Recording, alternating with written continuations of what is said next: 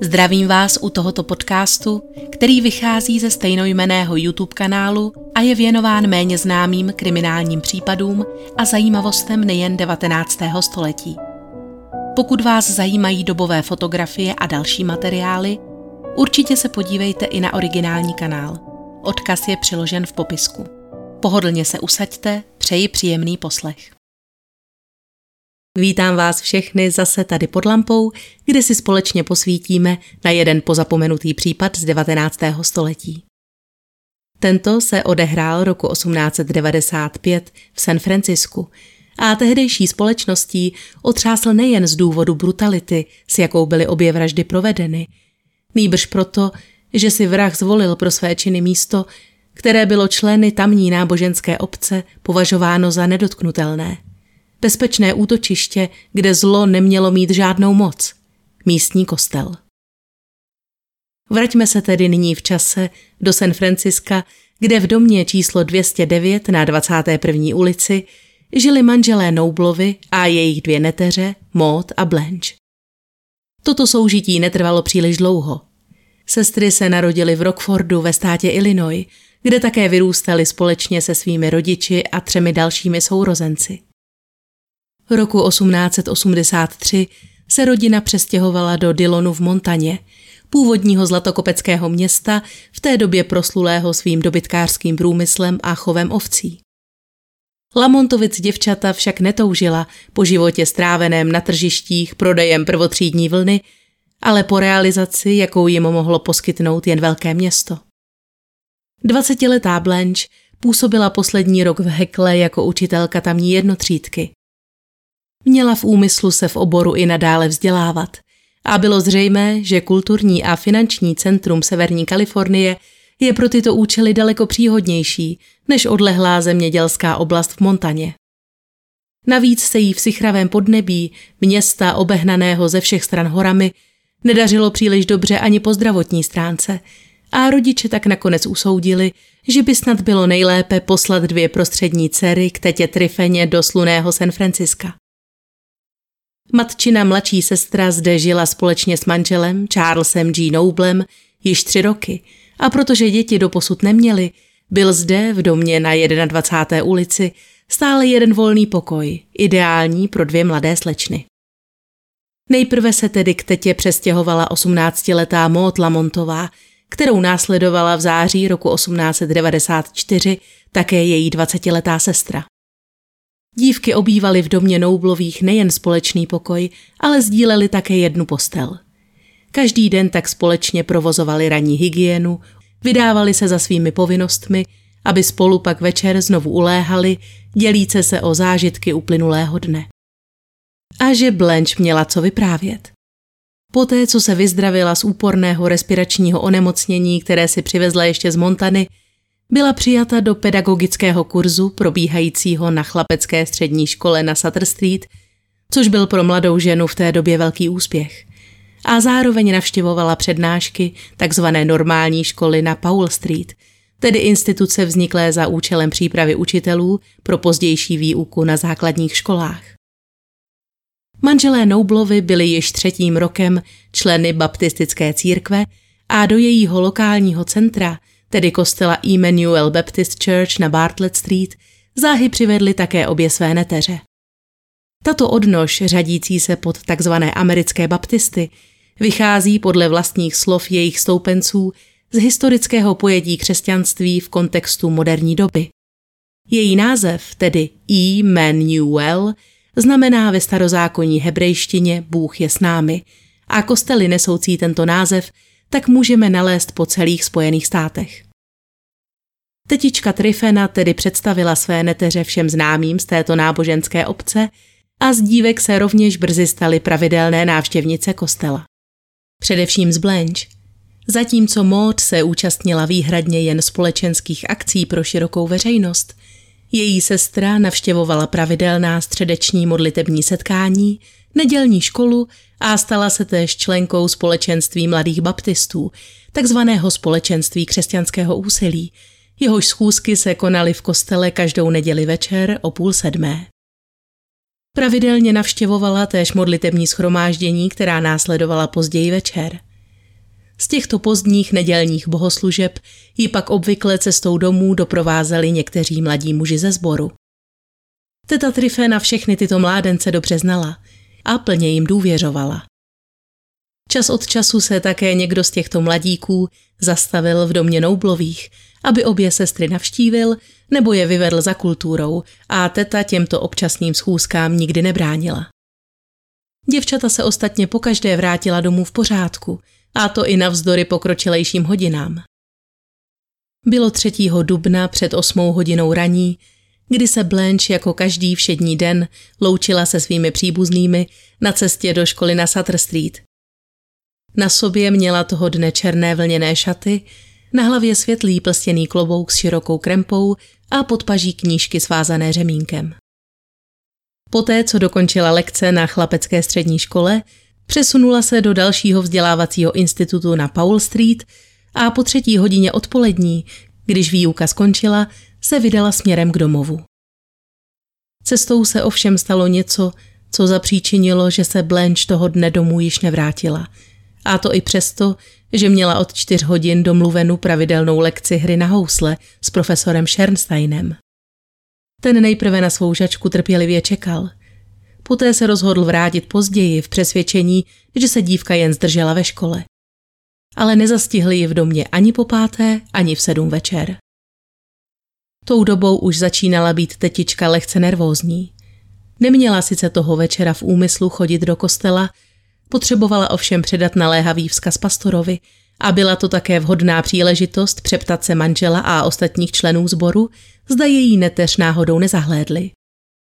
Mót ji ovšem od tohoto úmyslu zrazovala. Byla přesvědčena, že se sestra co nevidět vrátí a tyto otázky by mohly v komunitě vyvolat jen zbytečné pozdvižení. Jenže ani Street Charles neteř toho dne neviděl a v půl osmé, tedy krátce po zahájení pobožnosti, se po ní začal schánit také asistent vedoucího nedělní školy Theo Durant. Patřil k těm mladíkům, kteří se aktivně podíleli na pořádání společenských akcí a církevních setkání. Trifena jej dobře znala nejen ze sboru, ale několikrát se zastavil též u nich doma. Nyní se ptal, jestli se Blanche na dnešním setkání ukáže. Ráno ji prý potkal cestou do školy a přislíbil jí, že jí na dnešní setkání přinese knihu Williama Makepeace Thackerayho Newcomové. Bohužel ji ale zapomněl doma a nyní by Blanche rád ujistil, že to co nejdříve napraví. Paní Noublová odvětila, že neví, jestli neteř přijde. Dle slibu, který dala mód, byla odhodlána zatím neprozradit, že se nevrátila domů a oni si o ní dělají starosti. Odvětila pouze, že mu bude Blanche velmi zavázána, protože se po této knize již delší dobu scháněla. Později toho večera se manželé vraceli domů ve víře, že zde snad neteř již zastihnou, ale nestalo se tak a dívka se neukázala ani následujícího dne. V pátek 5. dubna ve tři čtvrtě na devět ráno zazvonil u dveří domu číslo 209 Theodor Durant – Nesl Blanche slibovanou knihu a ptal se, jestli je dívka doma a mohl by s ní mluvit. Maud jej nepozvala dál, takže spolu pouze krátce hovořili na schodech. Ani tehdy se nezmínila o tom, že sestru pohřešují. Řekla pouze Teovi, že není doma. Ten Maud předal zmiňovanou knihu a odešel.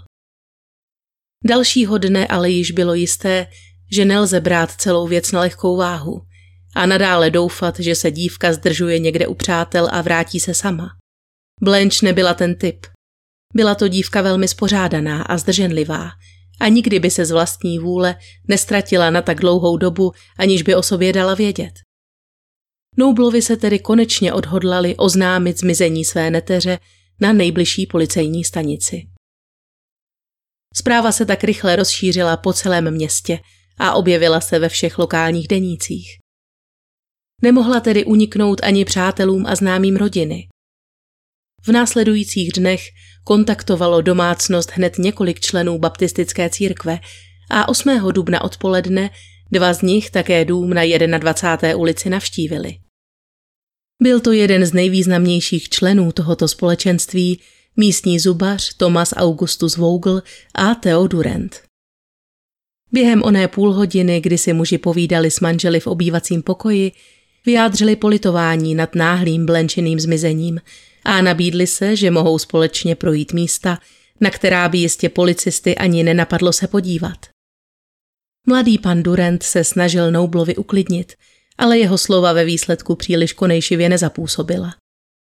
Ujišťoval totiž strýčka s tetou, že Blanche je natolik slušné a dobrotivé děvče, že by nikdy sama neutekla a že musel někdo její důvěřivosti zneužít a vlákat ji do pasti. To ostatně již všichni dávno tušili. Ale takto nahlas vyřčená slova jen přispěla k tomu, že atmosféra v pokoji ještě více zhoustla. Rozrušená paní Noublová poukázala na to, že nejcitelněji se celá záležitost pochopitelně dotýká mód, která nese sestřino zmizení velmi těžce a na místě je tedy určitá diskrétnost. Tehdy se Theodor Durant obrátil přímo na přítomnou mladou ženu a zapřísahal ji, že se nesmí vzdávat naděje, že on i všichni ostatní jí nyní budou oporou, všemožně se vynasnaží povzbuzovat ji v tomto nelehkém období a že vše dobře dopadne. Vyzval ji také, aby se pro kýžené rozptýlení a útěchu zastavila v kostele. V podobném duchu se mladý muž vyjádřil také v rozhovoru se svým spolužákem Harrym Partridgem. Oba mladíci společně studovali medicínu na Cooper Medical College a oba Blanche znali. Tehdy prohlásil, že podle jeho názoru mohli dívku svést na cestí nesprávní lidé a tak důvěřivá osůbka se mohla nechat snadno nalákat do jednoho z o něch domů nevalné pověsti, jakých jsou ve městě desítky. Pro tyto své domněnky ovšem neměl žádné důkazy. Pravda byla, že si přátelé a spolužáci v té době Thea kvůli Blanche poněkud dobírali. Všichni věděli, že se mladík několikrát zastavil u Noublových doma, aby dívku navštívil a že se mu zřejmě líbila. Šlo ale spíše jen o běžné špičkování. Nikdo doopravdy nevěřil, že by mohl mít tento slušný mladý muž s jejím zmizením cokoliv společného. Theodor Durant se ostatně jako jediný skutečně aktivně zapojil do pátrání. Když jej údržbář z kostela Frank Seidman náhodou potkal v přístavišti, Theo mu tvrdil, že získal exkluzivní informaci týkající se místa, kde by se mohla Blanche Lamontová nacházet a on tuto stopu právě prověřuje. Ani žádné z těchto vodítek však nepřispělo k nalezení Blanche, ať už živé či mrtvé. A na stejný neúspěch naráželo též policejní pátrání. Od setkání v obývacím pokoji Noublových uplynulo pět dní a po jejich neteři stále nebylo ani památky. Byla to doba plná rozporuplných pocitů. Kvapem se blížily velikonoční svátky a zmizení 21-leté dívky, která během svého půlročního pobytu v San Francisku stihla navázat mezi baptisty mnohá přátelství a nesmazatelně se zapsat do společenského života této obce – vrhalo na tyto nadcházející oslavy z mrtvých vstání temný stín. Pozornost většiny členů církve se už přece jen začala pomalu, ale jistě upírat k velikonoční vigílii, když se případ zmizelé Blanche probudil na bílou sobotu 13. dubna opět k životu. Toho dne kolem desáté dopoledne doručil pošťák do domu Noublových zvláštní balíček, adresovaný tetě Trifeně. Převzala jej Maud Lamontová a odnesla tetě do ložnice, kde její ženy také společně otevřely. Byl v něm obyčejný novinový papír, list vytržený z včerejšího vydání deníku San Francisco Examiner a v něm zabalené tři zlaté prsteny. Jeden obyčejný kroužek, druhý s polodrahokamem a třetí s několika diamantovými odštěpky. Tento prsten mód důvěrně znala – byl totiž její a sama jej Blanche před nějakou dobou věnovala. Všechny tři měla pohřešovaná dívka v den svého zmizení na sobě. Tajemný odesilatel přiložil do balíčku též papírek, na němž byla napsána dvě jména – George King a Charles Schernstein. První jmenovaný byl synem doktora Kinga, jednoho z významných členů baptistické církve a hrál v kostele na Varhany. Byl také jedním z těch mladíků, kteří často doprovázeli děvčata ze sboru po schromážděních domů. Profesor Schernstein zase docházel v posledních dvou měsících do domu Noublových, aby zde dívku učil hře na housle. Nebylo tedy zřejmé, jaká spojitost panuje mezi těmito dvěma muži a jak jsou vůbec do případu zmizení zapojeni. Paní Noublová tedy nelenila a okamžitě se vypravila do domu číslo 806 na Treat Avenue, kde, jak věděla, bydlel již čtvrtým rokem učitel hudby, aby jej s touto informací konfrontovala. Profesor neměl ponětí, o jakém balíčku to teta jeho žečky mluví. Popřel, že by jej sám poslal, nebo se snad sám podepsal na přiložený papírek. Zdálo se, že se skutečný únosce pokouší odvrátit pozornost od své vlastní osoby. Záhadou ovšem zůstávalo, proč se pro tento krok vůbec rozhodl, když se dosud v případu neobjevil jediný podezřelý a noviny začaly okamžitě spekulovat o tom, že únosci dívku zadržují přímo ve městě nebo jeho bezprostředním okolí. Nečekaný zvrat však nastal ještě téhož dne odpoledne, přímo v baptistickém kostele, kde se skupinka žen právě věnovala úpravě výzdoby pro nadcházející modlitební schromáždění na velikonoční neděli. Při přípravách ovšem zjistili, že na předpokládaný počet věřících, kteří si jistě toto setkání nenechají ujít, se zde nachází žalostně malý počet modlitebních knížek. Jedna z žen se proto vypravila do malé místnostky za knihovnou, kde byly uchovávány ještě zabalené nové výtisky. Když dotyčná otevřela dveře této komůrky, dech se jí zatajil hrůzou. Přímo před ní leželo zakrvácené tělo mladé ženy. Na smrt vyděšená dáma okamžitě pospíchala spolu s ostatními informovat o tomto nálezu pastora, který se zanedlouho dostavil do kostela ve společnosti dalšího významného člena kongregace, již zmiňovaného doktora Kinga. První myšlenkou bylo, že tělo patří nebohé pohřešované Blanche Lamontové. Ohledání ovšem vyjevilo, jak moc se všichni mýlili. Tělo nalezené v malé komůrce za knihovnou sice skutečně patřilo 21-leté člence sboru, ta se ovšem jmenovala Minnie Williamsová. Zubař doktor Vogel nedlouho poté potvrdil identifikaci dívky podle svých stomatologických záznamů. Minnie Flora Williamsová, někdy zvaná též Marian, se narodila v Beamsville v Kanadě. Krátce poté, co se rodina přestěhovala do Kalifornie, se ale cesty rodičů Williamsových v důsledku neustálých neschod rozešly a Minnie tak zůstala i se sourozenci pouze v matčině péči. Paní Williamsová byla rovněž členkou baptistické církve a její osud nebyl přátelům z tohoto společenství lhostejný. Všichni dobře věděli, že se žena touží vrátit i s dětmi zpět do Kanady. Pročež byla v rámci kostela Emmanuel Baptist Church uspořádána sbírka, jejíž výtěžek měl paní Williamsové umožnit odcestovat zpět domů. Nejstarší Minnie se ale rozhodla matku nedoprovodit. Zvykla si na život v Kalifornii, umínila si zde zůstat a nadále se o sebe starat sama. Byla to drobná, veselá dívka, přátelské a bezstarostné povahy. Nějakou dobu byla zaměstnána jako služebná. Poté nastoupila jako pomocná síla v továrně na výrobu rakví, aby se později vypracovala na pozici společnice manželky svého zaměstnavatele, pana Clarka H. Morgana. Počátkem dubna roku 1895 se Minnie rozhodla v tomto zaměstnání skončit a na Velký pátek 12. si nechala poslat svá zavazadla do nového pronajatého bytu v Oaklandu. V ten týž den také při loučení oznámila manželům Morganovým, že se hodlá účastnit setkání mladých baptistů, které se mělo konat v půl osmé večer v San Francisku v domě zubaře Vougla. Do cíle své cesty ale nedorazila. A bývalí zaměstnavatelé se po ní svědomím, že bude od zítřka bydlet na jiné adrese, již nadále nescháněli. Nikdo nedokázal říci, jak se následujícího dne objevilo její tělo v kostele, kam vůbec neměla namířeno, a kdo ji zde mohl tak násilným způsobem připravit o život.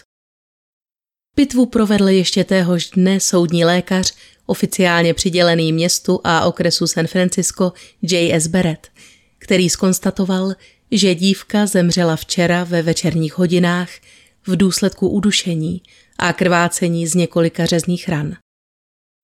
Pachatel pořezal dívku na obou zápěstích, přičemž jí těmito dvěma příčnými řezy přerušil zápěstní tepny, aby vykrvácela. Dvě kratší svislé řezné rány měla mrtvá také na čele a několik mezi žebry na obou stranách hrudního koše. K útoku použil vrah obyčejný útlý kuchyňský nůž, který zjevně nevydržel nápor jeho zběsilé agresivity, neboť lékař nalezl v těchto ranách několik úlomků čepele. Nedaleko těla byl ostatně také nalezen pozůstatek nože s čepelí odlomenou až na samou rukojeť. Specialisté, kteří se později jali porovnat tento nález s jednotlivými úlomky, potvrdili, že se skutečně jedná o vražednou zbraň. Podřezat žíly nebohé dívce ale pachateli nestačilo. Patolog nalezl v jejím krku chuchvalec látky, který znemožnil proudění vzduchu do průdušnice a co bylo ještě zlomyslnější, že tyto zmačkané cáry tkaniny pocházely z dívčina vlastního spodního prádla. Dle Beretových zjištění byla dívka neposkvrněná, tedy až do okamžiku, kdy ji krátce před její smrtí a s největší pravděpodobností také po ní útočník brutálně znásilnil. Tento hrůzný a nepochopitelný čin otřásl nejen členy kongregace, ale i otrlými policisty. Zatímco se doktor Beret zaobíral pitvou slečny Williamsové, na místo činu byli vysláni detektiv Gibson a důstojník Reel, aby důkladně prohledali celý prostor a zajistili další stopy. Prošli všechny místnosti a prohledali všechna zákoutí. Jediná část kostela, která jim prozatím zůstala znepřístupněna, byla kostelní věž, která měla sloužit jako zvonice, ale zvon zde zatím scházel. Dveře nacházející se v patře, jimiž se vcházelo dovnitř, byly zamčené a nebyla zde klika. Dle viditelných vrypů ve dřevě se zdálo, že byla nedávno poměrně hrubým způsobem odstraněna. Mužům příliš nepomáhalo ani rychle upívající denní světlo. Rozhodli se proto vrátit na místo ráno, kdy bude v kostele přítomen správce pan Seidman a poskytne jim příslušný klíč. Hned druhého dne z rána se však policisté setkali s dalším neúspěchem. Ani zapůjčený klíč do zámku nepasoval, jako by s ním snad někdo předtím manipuloval. Muži tedy po zralé úvaze dveře vylomili a vstoupili jeden po druhém do zšeřelého prostoru, jemuž vévodilo schodiště pokryté prachem. Na podlaze přímo před sebou spatřili přibližně 16 cm širokou, stuhlou kaluš játrové barvy připomínající krev. Real usoudil, že tato barva či krev se mu musela stéci ze zhora, z míst, kam muži dosud nedohlédli. Na schodech vedoucích z první podesty výš si pak důstojník povšiml otisku boty nebo její části, kterou zde někdo v prachu zanechal. Jinak působila zvonice zcela opuštěným dojmem. Ten vzal rychle za své, když detektiv Gibson vystoupal až na nejvyšší podestu, kde v jeho východním rohu spatřil ležící postavu, která na první pohled připomínala sochu z bílého mramoru. Nahé dívčí tělo někdo položil na tři dřevěné špalky. S rukama skříženýma na prsou a hlavou lehce nachýlenou k levé straně působila pokojným a mírumilovným dojmem. I navzdory přízračné atmosféře, kterou umocňoval zvířený prach, třpitící se v paprscích slunce pronikajících dovnitř mezi prkny, nebylo nejmenších pochyb o tom, že zde došlo ke stejně nemilosrdnému činu, jako v případě Minnie Williamsové. V oblasti krku se na zdánlivě neporušené bledé pokožce černaly modřiny po si prstech. Mezi latěmi pak bylo nalezeno šatstvo a učebnice zavražděné, které se zde někdo pokoušel skrýt.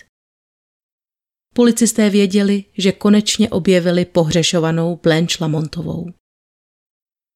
Zatímco Real dostal uloženo hlídat před vstupem do kostelní věže, aby dovnitř nepronikl nikdo nepovolaný, pospíchal detektiv Gibson pro koronera a rovněž pana Charlesa Nobla, který mohl spolehlivě identifikovat mrtvou, pakliže byl jejich předpoklad správný. Pan Noble se na místo dostavil kolem půl dvanácté a pod samou střechou věže identifikoval mrtvou mladou ženu jako svou neteř. V patách mu byl zástupce městského koronera pan James Hellet. Ten ještě společně s márničním pracovníkem panem Smithem vystoupal vzhůru, aby odnesl tělo zavražděné do přistaveného vozu. Prostě radlo v kostele k dispozici nebylo. Muži proto provizorně položili tělo na sváteční ubrus a vydali se s tímto nákladem na strmou cestu po vrzajícím dřevěném schodišti dolů. Cesta to byla nesnadná, vzhledem k tomu, jak improvizované lůžko muži měli a na rozdíl od droboučké miní z 52 kily vážila vysoká Blanche bezmála 70. O slovo se navíc začal plnou silou hlásit rozklad. Zatímco nahoře působila mrtvá, uložená na svém dřevěném loži, takřka jako šípková růženka čekající na svého prince, nyní její tělo změnilo barvu. Téměř zčernalo a uzavřeným prostorem se začal šířit ostrý zápach. Pan Helet též zaznamenal, že z úst mrtvé vytéká pramínek temně hnědé tekutiny, který za sebou na schodišti a podlaze zanechával tenkou stopu. Na místo jedné pohřešované dívky měli před sebou nyní muži zákona případ vraždy. A to rovnou dvojité. Stejně tak na soudního lékaře Bereta, který sotva stihl sterilizovat nástroje po první pitvě, čekala další práce. A tentokrát ještě méně příjemná. Jak později konstatoval, smrt nastala přibližně před dvěma týdny, ale není schopen určit přesný časový údaj, neboť míra rozkladu závisí na různých okolnostech a podmínkách. Zde ovšem nastoupil poměrně výrazně. Povrch kůže byl již na mnoha místech narušen a začaly se objevovat červy. Beret nejprve podrobil důkladné prohlídce vnitřní orgány zavražděné, které shledal zcela zdravými a bez poškození. Zkoumání pohlavních a rozmnožovacích orgánů odhalilo velké množství zapáchajícího sekretu, který ovšem, jak se zdálo, pocházel ze zkoumaného těla. K otázce přítomnosti spermií se lékař vyjádřil tak, že po nich ani nepátral, neboť by je v tomto prostředí, kde se již začaly množit červy, stejně nedokázal nalézt. Zavražděná dívka navíc v době své smrti právě menstruovala. Nedokázal tedy potvrdit ani vyvrátit, zda byla Blanche znásilněna. Co mohl naproti tomu určit s takřka stoprocentní přesností, bylo, že smrt nastala v důsledku asfixie, tedy udušení z nedostatku vzduchu, které zapříčinilo rdoušení. Na levé i pravé straně krku se zřetelně rýsovaly drobné ranky po zatnutých nechtech. Tyto půlměsícovité stopy se nacházely poměrně blízko u sebe a byly s ohledem na zduření tkáně dosti hluboké, což lékaře utvrdilo v domněnce, že se oběť usilovně bránila. Zřejmý sexuální charakter první vraždy napovídal, že obě dvě děvčata padla za oběť nebezpečnému predátorovi, který se s největší pravděpodobností stále skrýval v rouše beránčím přímo uprostřed náboženské obce. Svým počínáním ale pachatel poněkud neobratně odkryl karty.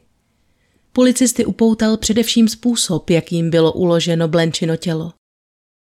Dle chomáčků dívčích vlasů zachycených v několika poloodštípnutých dřevěných třískách na schodišti, bylo zřejmé, že si vrah dal tu práci a tělo z původního místa činu, kterým byla patrně knihovna, do zvonice přenesl.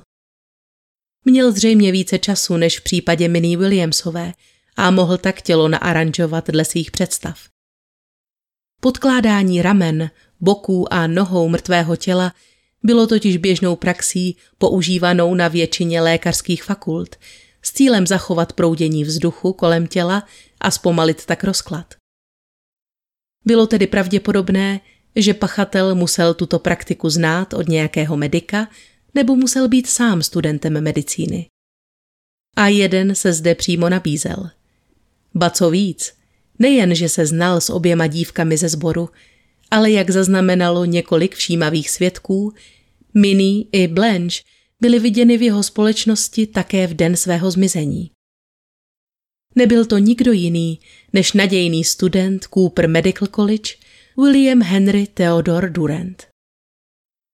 Ten se narodil 24. dubna roku 1871 v kanadském Torontu a v San Francisku pobýval společně s rodiči a sestrou již 16. rokem. Z toho čtyři roky se aktivně podílel na dění v baptistickém kostele v sousedství. Do hledáčku policistů se dostal již v den nálezu těla slečny Williamsové. Jeden ze sousedů jej totiž zahlédl, jak vchází v pátek odpoledne do kostela právě ve společnosti dívky odpovídající tomuto popisu. V době, kdy probíhala pitva druhé oběti, tak policisté již vykonávali zevrubnou prohlídku v domě Durentových. Mladého Tea zde však nenalezli. Odešel již předchozího dne a domů se dosud nevrátil. Co zde ale policisté našli, byla dámská peněženka, která dle osobních dokumentů a fotografií v ní uložených patřila Minnie Williamsové. Theodor Durant ji měl v kapse svého kabátu. Detektiv Anthony a konstábl Palmer byli proto pověřeni, aby tohoto 24-letého muže neprodleně vypátrali a zadrželi, což se také ještě téhož dne, na velikonoční neděli 14. dubna, také stalo. Mladík se sice pokoušel tvrdit, že peněženku náhodně nalezl na zemi v kostele, okamžitému zatčení však tímto tvrzením nezabránil. Předběžné vyšetřování jeho osoby započalo 22. dubna. Okresní prokurátor William Barnes a kapitán Lees se nakonec po zralé úvaze rozhodli obvinit jej pouze z vraždy Blanche Lamontové. Neb se zdálo, že důkazy v případě Minnie Williamsové nejsou dostatečně silné a zbytečně by tak na tom mohl stroskotat celý případ. Hlavní podezřelý byl během tohoto vyšetřování relativně klidný. Jeho fotografie, které se v té době objevily v novinách, veřejnost překvapily. Při nástupu do vazební věznice si totiž Durant nechal dobrovolně oholit svůj charakteristický švihácký knírek, takže jeho tvář nyní působila až dětsky obnaženým dojmem. Byl to ovšem rafinovaný krok, který nyní mohl některé svědky během přímé konfrontace zvyklat.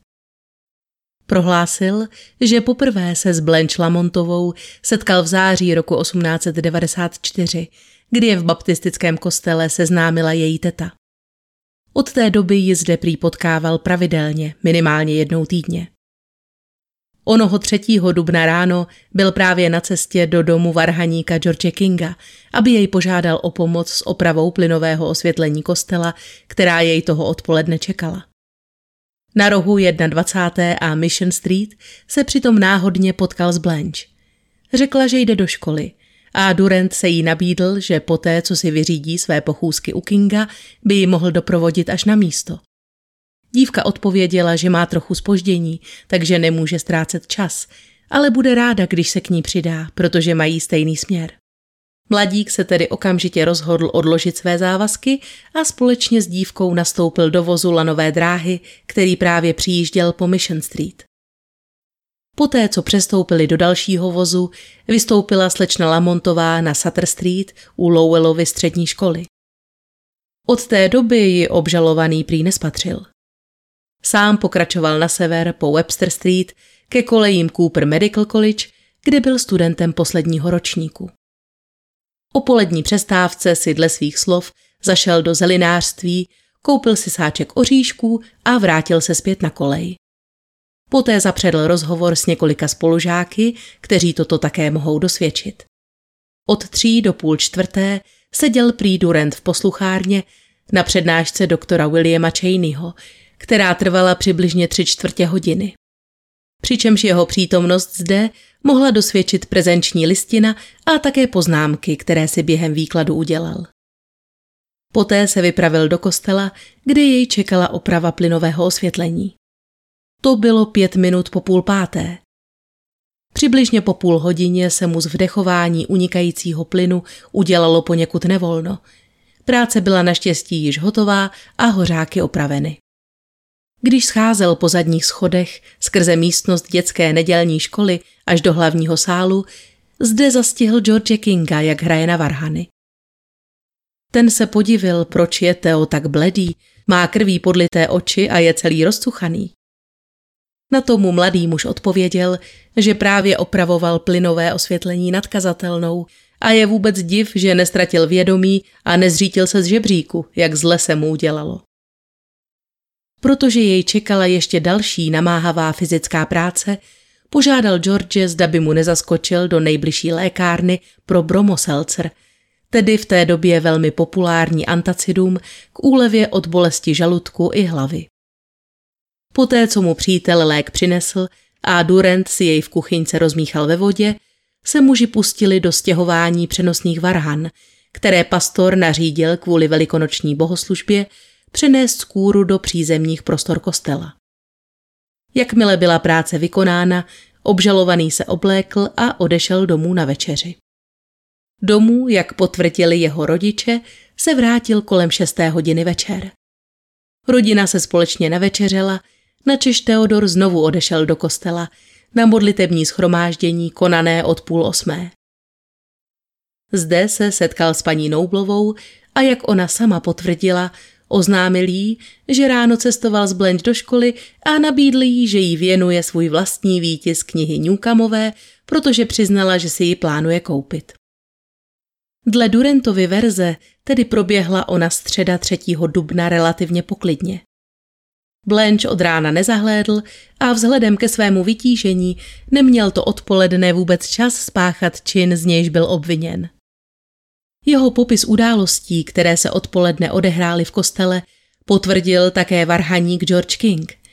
Poznamenal pouze, že předchozího dne nezaznamenal žádný zápach, který by naznačoval únik plynu. Nedávno byly ostatně hořáky i celé vedení kontrolovány odbornou firmou – Neměl tudíž žádnou informaci o tom, proč by měl Theodor toho dne cokoliv opravovat. V okamžiku, kdy onoho dne vešel do kostela, byl ale zápach unikajícího plynu výrazný. Státní zástupce Edgar Pexodo byl ovšem přesvědčen, že důvodem Durentova neupraveného zjevu a náhlé nevolnosti nebyla manipulace s plynovými hořáky. Nýbrž fakt, že krátce před Kingovým příchodem zavraždil v knihovně Blanche Lamontovou a byl ještě celý schvácený, jak nesl její tělo nahoru do kostelní věže. Manipulace s plynem tak byla pouhou zástěrkou a chvíle, kdy se mu podařilo vystrnadit přítele, využil k zahlazení stop. George King totiž uvedl, že toho odpoledne v knihovně byl, ale nepovšiml si ničeho zvláštního. Potíž byla v tom, že ačkoliv Durant tvrdil, že dívku od rána neviděl, trojice studentek školy na Paul Street, kam Blanche docházela na pedagogickou praxi, jej zahlédla před budovou, jak zde na učitelku čeká. Přihlásilo se také šest cestujících, kteří tento pár po třetí hodině odpolední zahlédli ve voze lanové dráhy nedaleko Mission Street. Mladík měl držet dívku kolem ramen, laškovně jí šeptat do ucha a jednou ji hravě plácnout po paži svými koženými rukavicemi, které si po vstupu do vozu stáhl. Společně pak byli také viděni, jak v družném rozhovoru kráčí po Bartlett Street. Svědek, advokát Martin Quinlan, který kráčel na opačné straně ulice, poznal dle vystavených předmětů šaty, které měla zavražděná v ten den na sobě její klobouk i balíček knížek, které sebou nesla. Za nejspolehlivějšího svědka byla ovšem považována Carolyn Líková, obyvatelka domu číslo 124 na Bartlett Street, který se nachází, co by kamenem dohodil od baptistického kostela. Paní Líková byla rovněž jeho dlouholetou návštěvnicí. Docházela též pravidelně do nedělní školy a Teodora Durenta tedy dobře znala. Toho dne vyhlížela z okna svou dceru, která se měla co nevidět vrátit z města, když zahlédla nedaleko hlavní brány kostela Thea ve společnosti nějaké mladé dámy. Ona mladá žena měla na sobě tmavé šaty a světlý klobouk. Do tváře jí však paní Líková bohužel neviděla. Neby byla celou dobu obrácena ke svému společníkovi, s nímž živě konverzovala. Dle tělesné konstituce a výšky té dívky usoudila žena, že jde pravděpodobně o Blanche Lamontovou nebo Lucille Turnerovou, tedy dvě nejvyšší děvčata ve sboru. Pana Durenta poznala spolehlivě.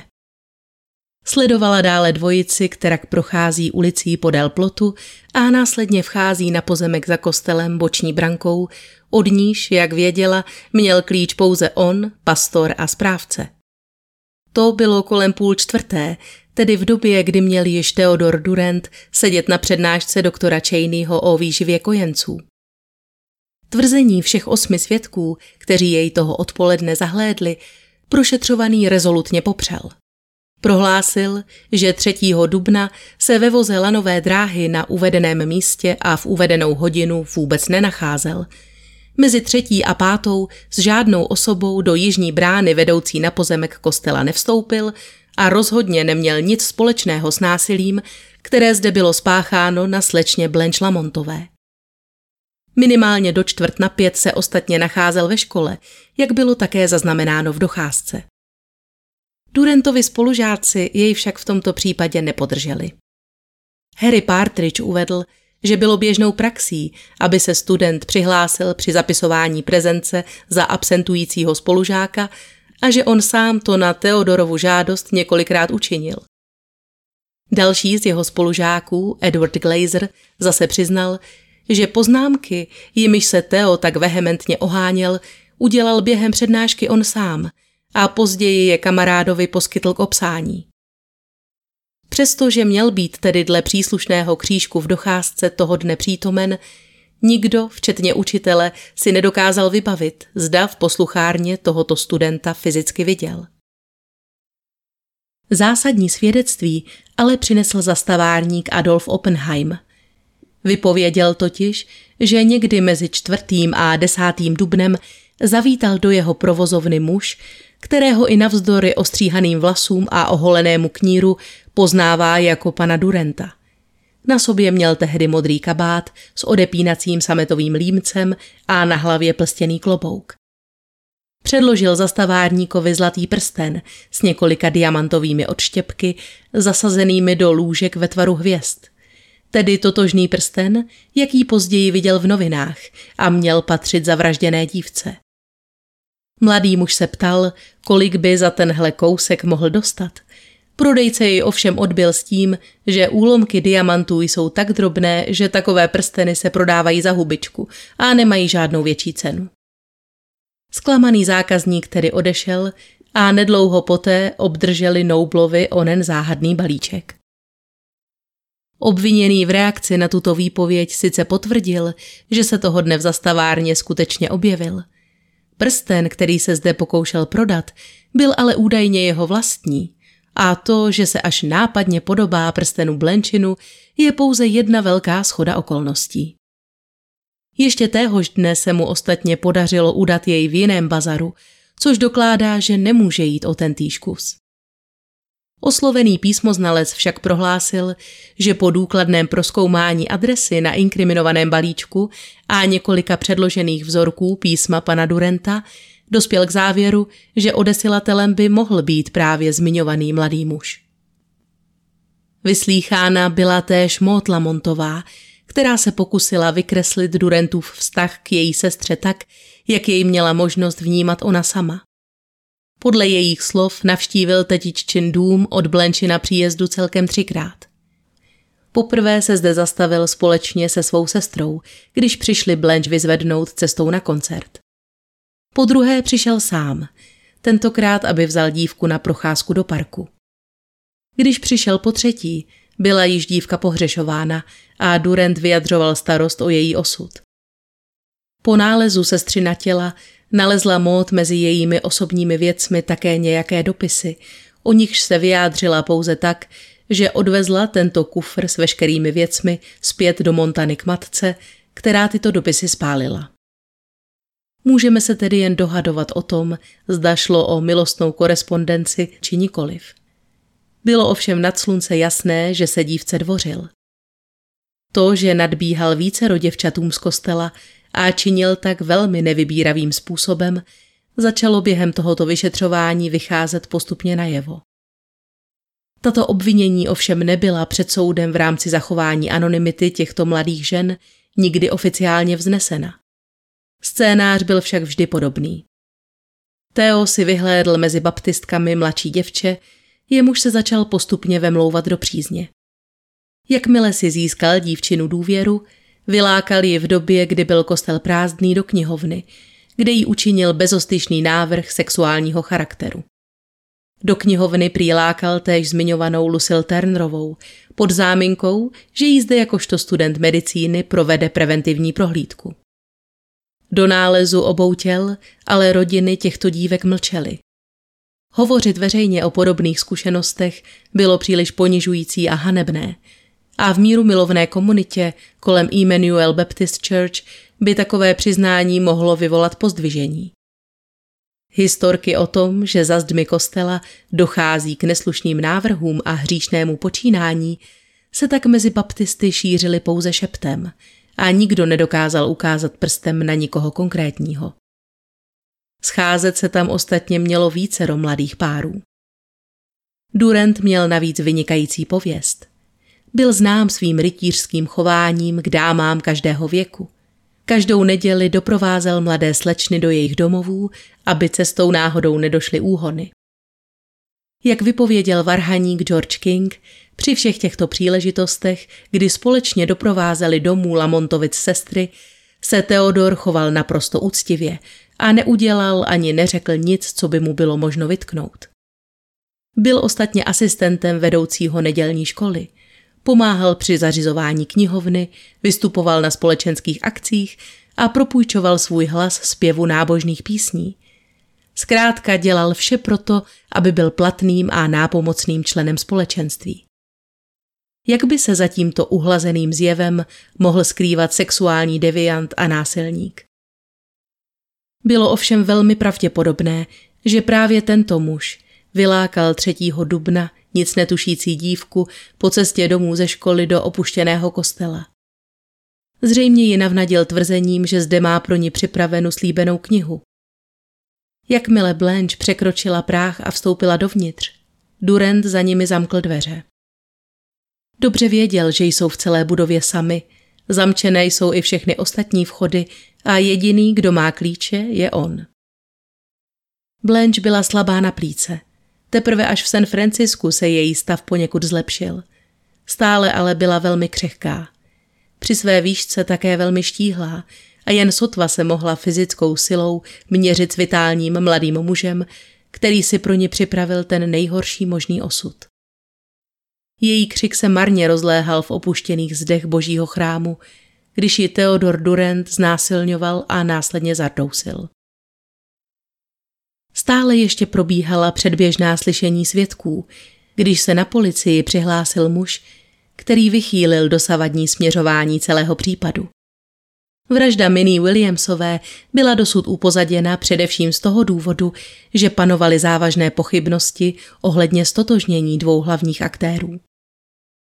Svědkové totiž sice zahlédli, jak do kostela onoho 12. dubna odpoledne vchází jakýsi mladý muž ve společnosti drobné mladé dívky, nikdo ale nedokázal s určitostí potvrdit, že šlo skutečně o Theodora Durenta a Minnie Williamsovou.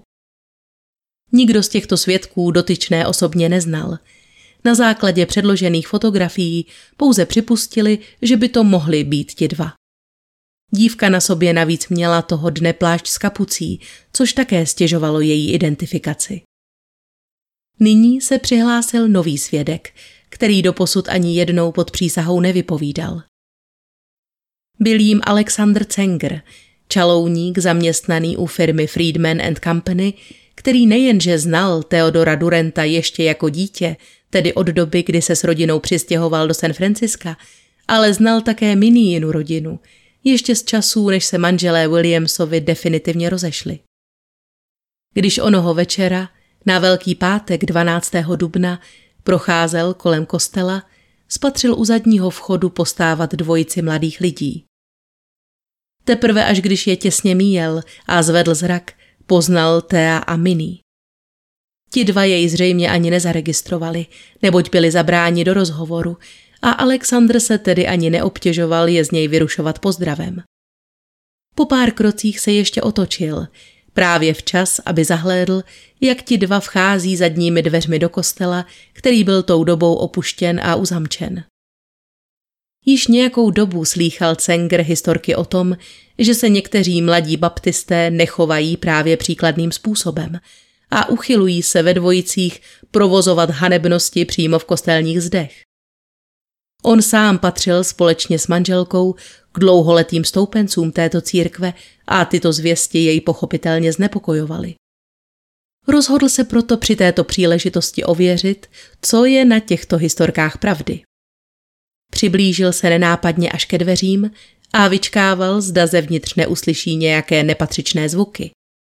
Zajímalo jej rovněž, jak dlouho se dvojice v opuštěném kostele zdrží. Uvnitř však bylo ticho. A netrvalo dlouho a dveře se znovu otevřely. Tentokrát ale vyšel ven Theodorent sám. Tehdy si Cenger oddechl, že jeho obavy byly zřejmě plané a nejednalo se o žádné tajné dostaveníčko. Uvažoval, že pokud Miní zůstala uvnitř, znamená to, že jsou tam i další lidé, možná nějaké nenadálé setkání mladých baptistů a tak pokojně pokračoval dál v cestě. Jenže v kostele nikdo jiný nebyl.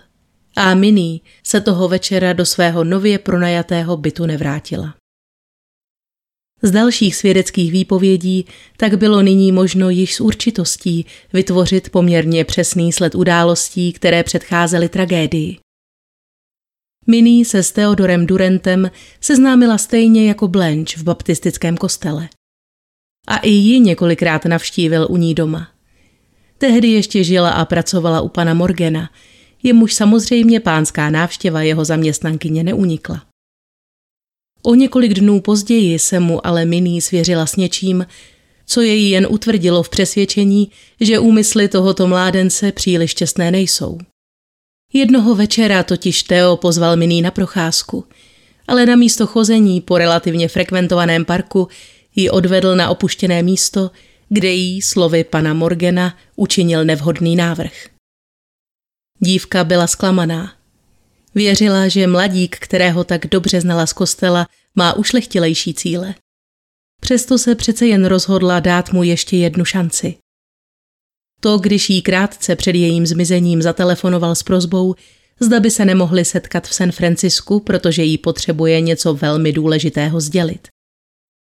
Miný opáčila, že pokud má něco na srdci, nechť to vyjeví hned, nebo trváli na osobním setkání, mohou se potkat na plánovaném sezení společenstva křesťanského úsilí, kam se Miný na Velký pátek chystala jít.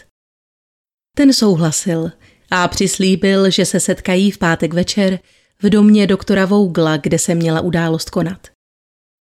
Ráno toho dne si nechala dívka poslat veškerá svá zavazadla na novou adresu a jen co se alespoň trochu zabydlela, vypravila se ke kadeřníkovi, aby jí upravil účes na nadcházející večerní akci. To bylo kolem tří hodin odpoledne. Miný totiž plánovala stihnout loď, která odplouvala z Oaklandu po čtvrté. V té době byl Theodor Durant spatřen, jak se potlouká kolem přístaviště poblíž Market Street. Vidělo jej zde hned několik známých. Spolužákům z Cooper Medical College tvrdil, že zde čeká na členy své jednotky spojovacího sboru armády Spojených států, jehož byl členem. Údržbáři Seidmanovi pro změnu tvrdil, že zde prověřuje nějaké informace spojené se zmizením Blanche Lamontové. Skutečným důvodem ovšem bylo, že netrpělivě očekával loď, na jejíž palubě měla připlout Minnie Williamsová. Vše nasvědčuje tomu, že ji zde Durant také vyzvedl a nabídl se, že ji na místo konání večerní akce doprovodí. Pradlená Mary Ann McKayová se toho večera vracela po náročném pracovním dni domů, když si na ulici na Bartlett Street povšimla hlasitě diskutující dvojice. Na první pohled bylo zřejmé, že ten muž dívku k něčemu přemlouvá a ona jej vytrvale odmítá. Podobný obrázek si vytvořil také pan Hodgkins, který kráčel v tutéž chvíli po téže ulici a rovněž zahlédl dohadující se dvojici. Sám později označil chování toho mladého muže vůči jeho společnici jako vysloveně negentlemanské. Jak se Teodorovi nakonec podařilo Miný přesvědčit, aby jej doprovodila do prázdného kostela, se už bohužel nikdy nedozvíme. Jisté je pouze to, že na setkání v domě doktora Vougla dorazil Durant již sám s dvouhodinovým spožděním. Podle svědectví tamních hostů nebyl zjevně ve své kůži. Vlasy měl rozcuchané a na čele se mu perlil studený pot. Požádal dokonce lékaře, zda by se mohl v jeho koupelně trochu umít a upravit, protože má špinavé ruce. Pozoruhodné na tom bylo, že navzdory krvavým jatkám, jaká před několika desítkami minut zanechal v knihovně kostela, jeho oblek i boty byly v tomto ohledu zcela bez poskvrnky a ani později nebyly na jeho šatstvu nalezeny sebe menší stopy krve, které by přímo naznačovaly jeho vinu. Krvavé šmouhy byly nalezeny pouze na umyvadle v umývárně kostela, z čehož vyšetřovatelé usoudili, že se pachatel před samotným útokem vysvlékl do naha. Poté, co se učesaný a vymydlený Durant vrátil dolů, zapojil se do rozhovoru s ostatními návštěvníky, zúčastnil se také několika společenských her a domů odcházel v rozverné náladě s několika dalšími mladými lidmi ze sboru, jako by se vůbec nic nestalo. Nikdo z těchto osob nemohl tušit, že ještě před několika hodinami vrážel tento sympatický a charismatický mladík jako smyslů zbavený nůž do hrudníku své bezvládné oběti. Případ vraždy Minnie Williamsové tak získal díky tomuto novému svědectví na vážnosti a Theodor Durant se z ní měl spovídat 22. července před jeho ctihodností Danielem Murphym. Zájem veřejnosti o tento proces byl tak velký, že jen vybrat jednotlivé porodce z tisíců přihlášených zájemců trvalo celý měsíc. A ve prospěch obžaloby vypovídalo celkem 50 svědků. Nebyly to ale jen negativní emoce a zvědavost, které případ a vrahova osoba v obyvatelích San Franciska vzbuzovaly. Jako množství jiných mladých násilníků, kteří si získávali sympatie u určitého typu žen, měl také Theodor Durant své faninky, které jej během soudního procesu vytrvale podporovali a projevovali mu svou přízeň. Spolehlivě nejvýraznější z nich byla tajemná, přitažlivá mladá dáma, již začal tisk přezdívat Hrachorová dívka. Pokaždé totiž nechávala Durentovi u soudu kytici Hrachoru voného a tyto květiny mu rovněž posílala do jeho cely. Je téměř jisté, že obžalovaný dotyčnou neznal a nikdy předtím ji neviděl. Přesto jej tento náhlý projev přízně přiměl k tvrzení, že tato dáma je jeho dlouholetou přítelkyní a disponuje důkazy, které by mohly s konečnou platností očistit jeho jméno. Totožnost této půvabné mladé ženy však nikdy neprozradil. Údajně z vrozeného gentlemanství, protože nechtěl dotyčnou kompromitovat. Jak se ukázalo později, ona dáma byla jistá Rosalind Bowersová. Vdaná žena, která společně se svým manželem obývala dům na Sutter Street a netěšila se příliš dobré pověsti. Kromě paní Bowersové byli snad jedinými lidmi v San Francisku, kteří stále ještě věřili v Teodorovu nevinu jeho rodiče. Alespoň tak si lze vykládat jejich zcela nevzrušený a lhostejný přístup k celému případu. Tisk v té době upozorňoval na zjevný chlad a emoční oploštělost manželů Durentových, která mohla v chlapcově raném věku zapříčinit naprostou absenci empatie a vývoj pozdějších sadistických sklonů. Hlubší analýza možného vzniku mladíkovy sexuální agrese však v té době bohužel nevznikla. Renomovaní psychologové a psychiatři se dokázali shodnout pouze na tom, že jde o nenormálního podivína, jehož zvrácenou povahu zřejmě podnítilo studium sexuálních zločinů. Za to novináři měli jasno. Dle jejich názoru přiměla Teodora Durenta ke spáchání tak hrůzných činů neschopnost vypořádat se s vlastními romantickými selháními. Na případech Minnie a Blanche se pak pokoušeli demonstrovat sílící zoufalství obžalovaného, když každý jeho pokus o intimní zblížení s dívkou, kterou si vyvolil, skončil neúspěchem. List San Francisco Call se tak na základě informací ze zdrojů pocházejících z nejbližšího okolí obou dívek pokoušel rekonstruovat, jak jim Durant souběžně věnoval svou pozornost. Zřejmě ve víře, že odmítne jedna, druhá by mohla svolit. Dle těchto informací od něj měla slečna Williamsová obdržet nabídku k sňatku již v loňském roce. Odmítla však a tak se Durant zaměřil na novou tvář ve sboru Blanche Lamontovou. Té údajně učinil stejnou nabídku. Dívka se ale doslechla o tom, jak se teprve krátce předtím dvořil Miný a s tímto vědomím rozhořčeně odmítla. Média tedy během těchto zdlouhavých týdnů soudního procesu vytvářela obraz Teodora Durenta jako sexuálně deprivovaného stroskotance, který zabíjel, protože se mu nepodařilo s objekty svého zájmu intimně zblížit ani pod záminkou manželství. Noviny se krom obyčejně zaměřovaly také na Durentovu tvář a jeho smyslné rysy, které byly dle jejich názoru přímo typické pro sukničkáře, muže, který vyhledává nevázaná dobrodružství a neštítí se ani sebe větších hanebností. Tehdejší tisk a především penny press, tedy bulvár 19. století, se přímo vyžíval v pikantnostech. Jimiž byl tento případ doslova opředen a otevřeně jej využíval k tomu, aby svým čtenářům předkládal obsah sexuálního charakteru v implicitní i explicitní podobě. Zlatý důl byla především výpověď Lucille Turnerové, která se jako jediná odhodlala vystoupit před soudem a promluvila zde o tom, jaký Durant nabízel soukromou lékařskou prohlídku v knihovně kostela.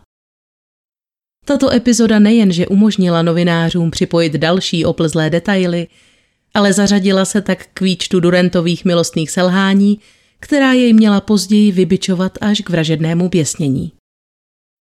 Pozornost byla věnována také jeho minulosti. Několik spolužáků z Cooper Medical College vypovědělo, že již od svého nástupu na univerzitu platil Theo za nadprůměrného žáka, v osobní sféře nicméně spíše za podivína. Ačkoliv rád mluvil o dívkách a vyhledával jejich společnost, žádné zkušenosti intimního charakteru prý doposud neměl. O to silněji byl fascinován lehtivými tématy a zálibu rovněž nacházel, byť zatím teoreticky, v nebezpečných praktikách a nejrůznějších morbidnostech. Často zaváděl řeč na témata, při nichž se byla-li vyřčena nahlas, ošívali i otrlí a zkušenější muži. Durentovi ovšem připadala naprosto přirozená. Rád také hovoříval o nejrůznějších výjevech zpitevny, a to takovým tónem, který i na poměry studentů tohoto oboru svědčil o zjevné neúctě k lidskému tělu a k životu. Několik studentů dospělo s odstupem času k názoru, že jejich spolužák byl fetišista, erotoman a tento obor si zvolil právě z toho důvodu, že byl fascinován pozorováním nahých ženských těl a smrtí. O tom, že obžalovaný mohl vnímat jako fetiš také osobní věci svých obětí, naznačuje fakt, jak obtížně se s nimi loučil. Ve sklepě kostela přitom byla kamna, o nichž dobře věděl. Přesto místo toho, aby zde spálil minínu peněženku a blenčiny šaty a knihy, ponechal si je nebo poschovával na hůře přístupných místech v kostelní věži, kam se mohl později vrátit. Logice tradičního vraha se vzpírá také to, že po neúspěšném pokusu o prodeji jednoho z prstenů nezahodil všechny do nejbližší stoky, aby se jich trvale zbavil, ale místo toho je anonymně vrátil rodině. Jako by mu vědomí, že je takto spojuje se svým činem, činilo potěšení. Deník The Herald ovšem hleděl na osobu Theodora Durenta z poněkud jiného úhlu pohledu. Podle něj byl jeho zájem o ženy čistě akademický. Psal, že mladík se jakožto vášnivý student medicíny intenzivně zajímal o ginekologická onemocnění a protože nemohl svá šetření provádět běžným legitimním způsobem, pokoušel se obstarat si projekty pro tato svá zkoumání jinak. Na dotvrzení těchto slov prohlásil Durant, že si nechal docely dopravit všechny své lékařské knihy a po propuštění hodlá dál pokračovat ve studiu. Nemínil si ani na okamžik připustit, že by mohl být odsouzen za zločiny, které, jak tvrdil, nikdy nespáchal. Není divu, že jej noviny nazývali panem Jekyllem a Hydem. Byla to totiž právě jeho rozpolcenost, která společnost tolik fascinovala.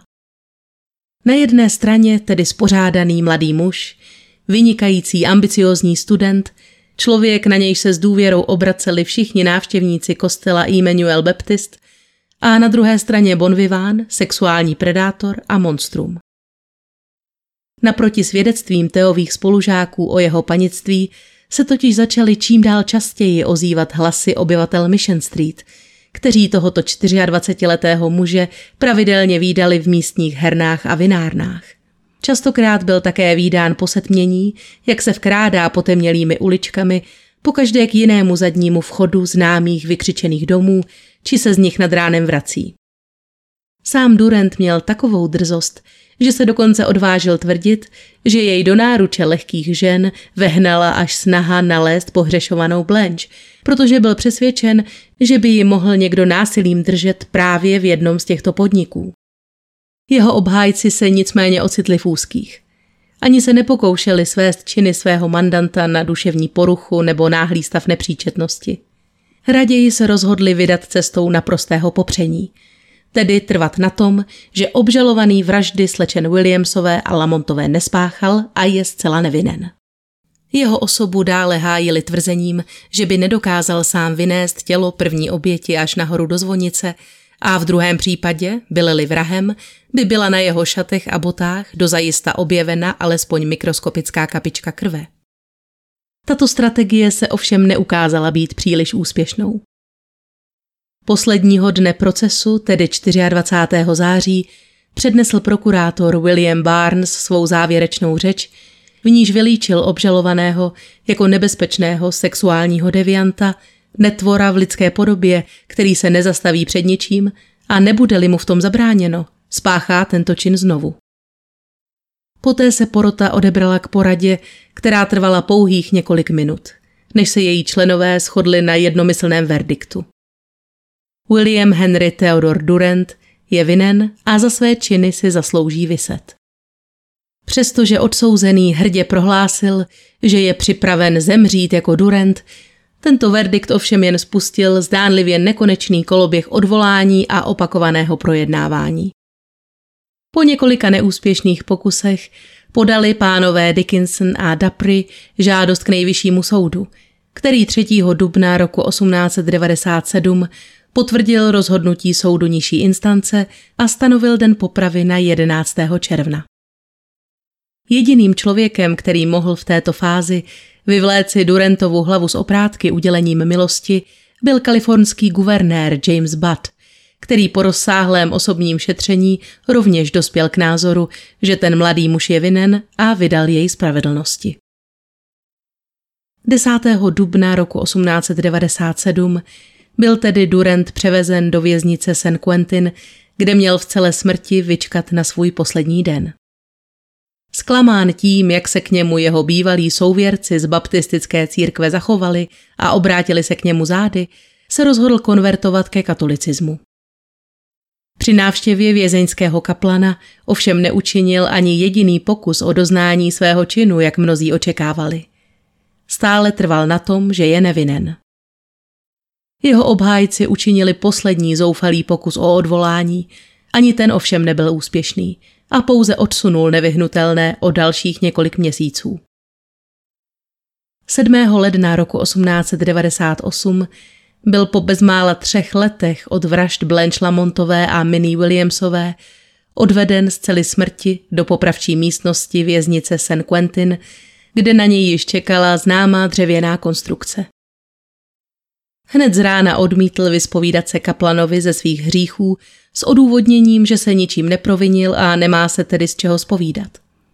Ředitele věznice předčítajícího rozsudek zastavil v půli věty s tím, že jej nepotřebuje slyšet a vzdává se tohoto práva. Poté sám zahájil dlouhý proslov ke schromážděným divákům, v němž znovu zdůraznil svou nevinu a ze svého odsouzení obvinil San Franciský tisk – který proti němu celou dobu vedl štvavou kampaň. Durant byl tak rozvášněný svou řečí, že takřka ani nevnímal, když mu kat zahalil tvář bílou kápí. Z podhrubé tkaniny se i nadále ozýval tlumený hlas, který tvrdil, že již odpustil všem svým viníkům a nevnímá je jako své nepřátele. Nezastavil se ani v okamžiku, kdy mu popravčí přes hlavu přetáhl konopnou smyčku a utáhl uzel za pravým uchem. Poslední slova Teodora Durenta, kterému v té době již nikdo neřekl jinak než démon ze zvonice, zněla Jsem nevinen. Před Bohem k němuž nyní jdu, abych splnil svou povinnost. Říkám, že jsem nevinen. Jeho slova přerušil zvuk sklápěcího mechanismu a tělo mladého muže se zhouplo do tři metry hluboké jámy. Černá lakovaná rakev s Teodorovými ostatky byla krátce poté předána v kanceláři ředitele přítomným rodičům, kteří si sami přáli synovo tělo pohřbít. Z této události také pochází bizarní historka, kterou tisk použil k dotvrzení zvěstí o tom, jak naprosto neteční a emočně okoralí tito lidé byli. Když jim bylo umožněno, aby se se synem v tichosti rozloučili a strávili s ním několik chvil o samotě, manželé si místo toho vybalili na stůl připravený oběd a spoza zavřených dveří tak bylo slyšet paní Durentovou, jak říká Tatínku, podej mi prosím ještě trochu té pečeně. Přímo vedle nich přitom leželo v otevřené rakvi synovo tělo s vypoulenýma skelnýma očima a jazykem vyplazeným z křečovitě sevřených rtů. O tom, jaký vliv měla v tomto případě rodina, se dlouze spekulovalo. Ať už bylo prostředí u Durentových jakékoliv, jak se později ukázalo, nemělo zřejmě žádný destruktivní vliv na Teodorovu o dva roky mladší sestru Beulah Maud, která se později proslavila v Kanadě pod uměleckým pseudonymem Maud Ellenová jako orientální tanečnice. Dlouhá léta o jejím spojení s rodinou Durentových nikdo nevěděl a odhalení těchto rodinných vazeb způsobilo lehké pozdvižení. Teprve tehdy si lidé začali spojovat smyslnost a erotický náboj ve vystoupeních mladé tanečnice s historií mladého muže, jehož dovedla neskrotná posedlost po tělesných dobrodružstvích až k vraždě. Jeho ostatky byly nakonec pohřbeny v Los Angeles, neboť žádný ze správců San Franciských hřbitovů, na něž se manželé Durantovi s nadějí obraceli, nebyl ochoten vrahovo tělo přijmout. Emmanuel Baptist Church, na jehož půdě došlo k oběma hrůzným vraždám, bychom na Bartlett Street, tedy mezi 22. a 23. ulicí dnes hledali marně. Nebylo to jen řádění Teodora Durenta, které přisoudilo tomuto kostelu pověst prokletého místa. Jeden z místních pastorů byl kompromitován kvůli sexuálním deliktům, další si zde sám sáhl na život a třetí byl zastřelen. Není divu, že ochota věřících jej nadále navštěvovat stále slábla a budova nakonec, ať již náhodně či rukou žháře, vyhořela do základů. Děkuji vám moc, že jste mě i dnes doprovodili na toulkách za kriminálními případy 19. století. Pokud mě sledujete na Hero Hero, tak již příští týden můžete očekávat další díl a na vás ostatní se budu zase moc těšit příště.